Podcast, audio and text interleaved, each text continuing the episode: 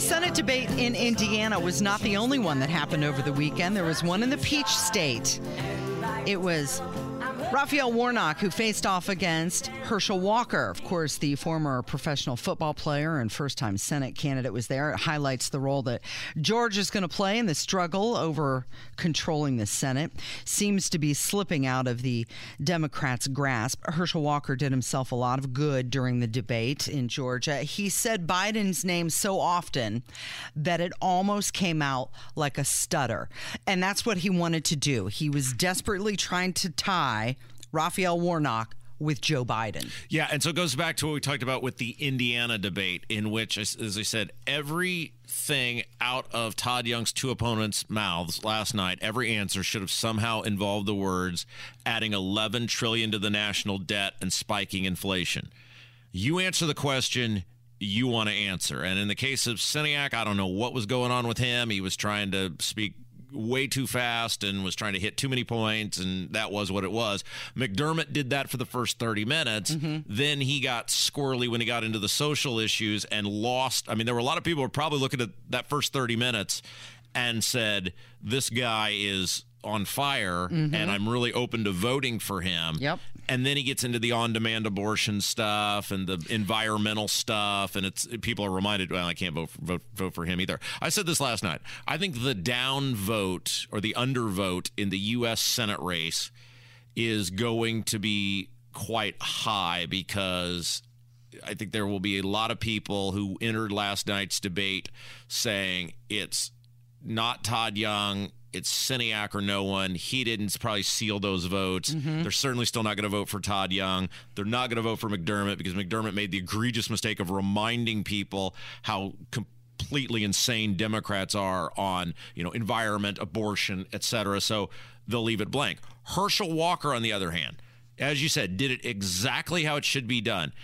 Almost every single answer that Herschel Walker gave tied back to Joe Biden, Raphael Warnock voting with Joe Biden 96% of the time, and how Raphael Warnock and Joe Biden are the same guy because Joe Biden is underwater in Georgia. That's exactly how it should be done. And we've said this many times, Herschel Walker has the potential to be about a lot more than just the Republicans keeping the Senate, because Herschel Walker has an opportunity, if he wins, to show people no matter where you are in your life, you still can redeem yourself.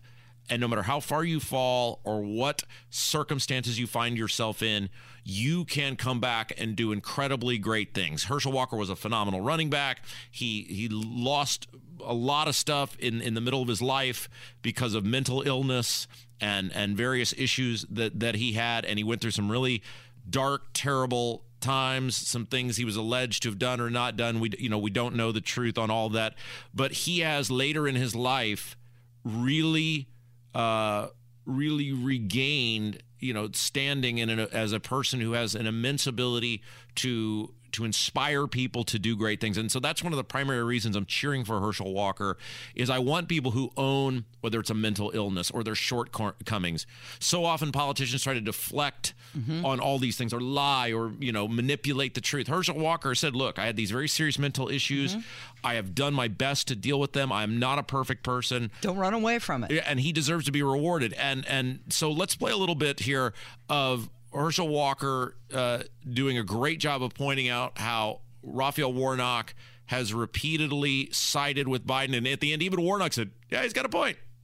Well, first of all, he talked about standing up. You didn't stand up to Chuck Schumer when you could have got a helicopter company here of almost $1 billion. You let it go to New York. You didn't stand up then.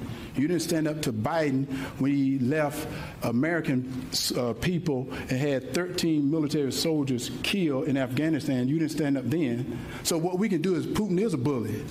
And the way you beat a bully, you show strength. Well, Senator Warnock said he stood up. He not stood up to Biden. If he was standing up, he wouldn't have voted with him 96% of the time, which gave us an open border, which gave us high inflation, which gave us crime in the streets. And he's talking about standing up. He didn't stand up. He had laid down every time it came around. And you know that, Senator.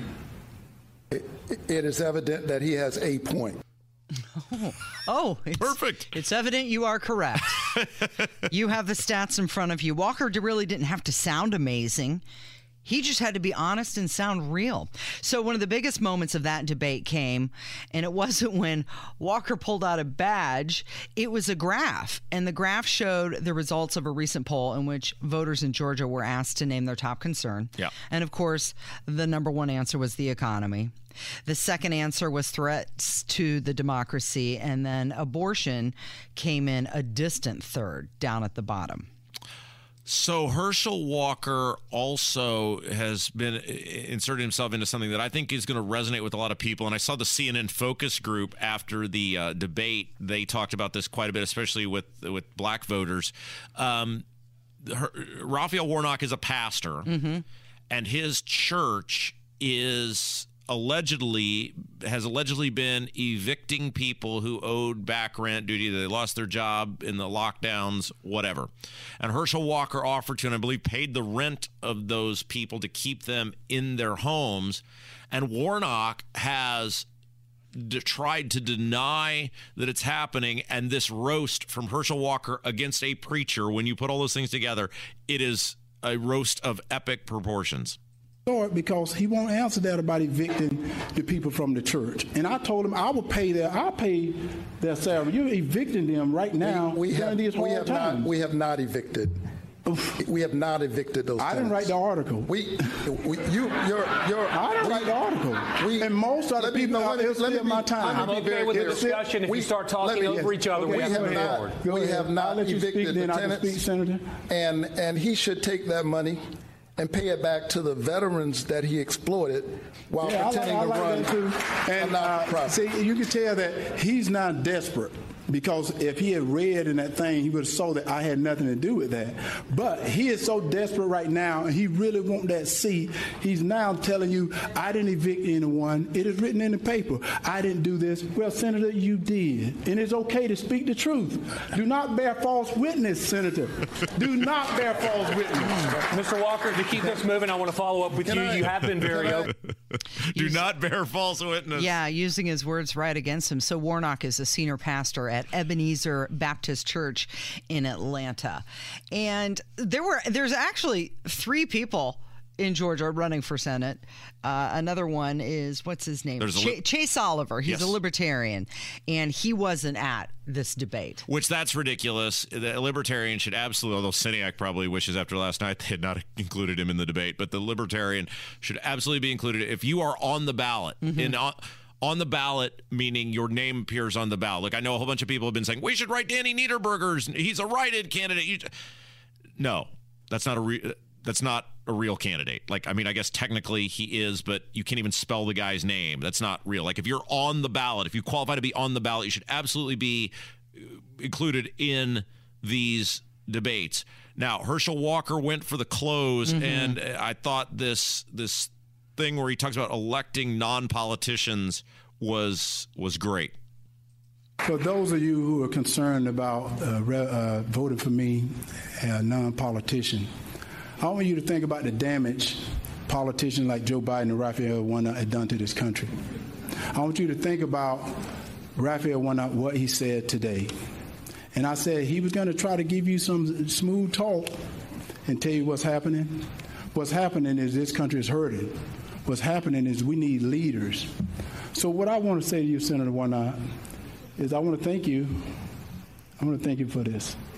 But at the same time, I want to say Georgia needs leaders. They need leaders that's going to stand up for them. So let's think about if we give Senator Warnock 6 more years, think of what this country will become. I'm not sure if we can make up for that.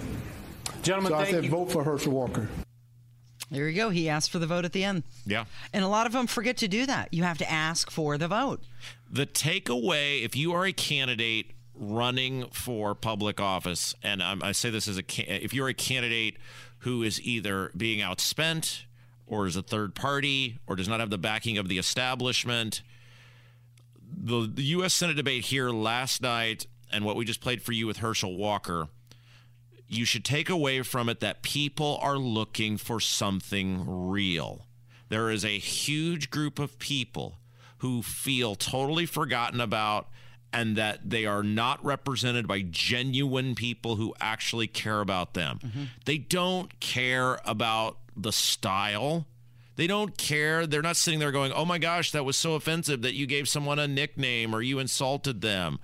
They're mad because they've been insulted as taxpayers for, in the case of Todd Young, mm-hmm. the past 6 years. Mm-hmm. They're not worried that they're not going to think less of you. And I'm not saying you got to give people nicknames or whatever, but you got to go at them. Make them earn it. You know, when I was a kid, I used to have a baseball coach whose favorite saying was to pitchers, make them play the game. And what that meant is, or to batters rather, is make them play the game.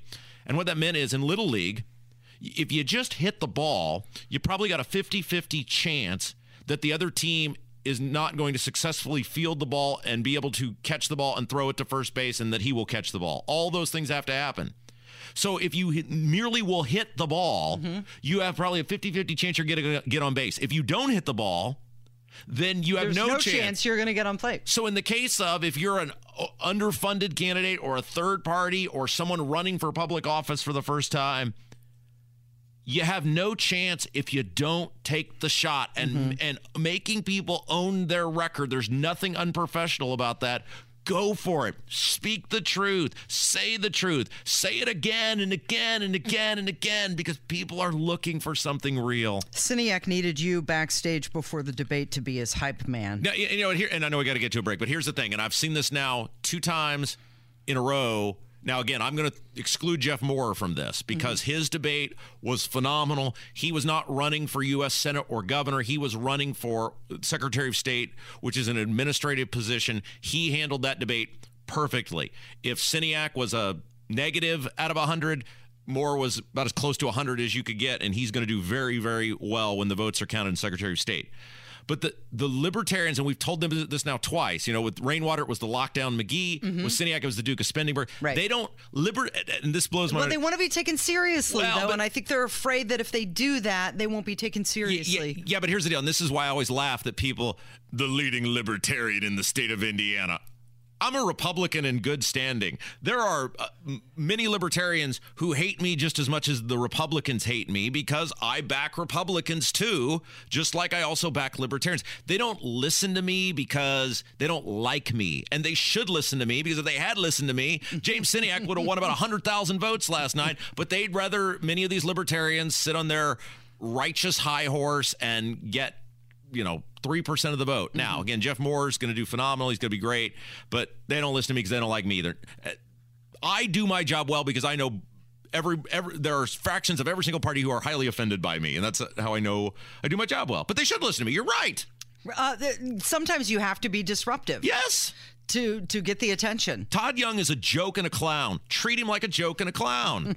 It's Kendall and Casey on 93 WIBC. So Indiana and Georgia, not the only places having big Senate races. They're also happening in Pennsylvania. And there's also a big governor's race going on in Arizona. And we're going to get to those coming up from 93 WIBC.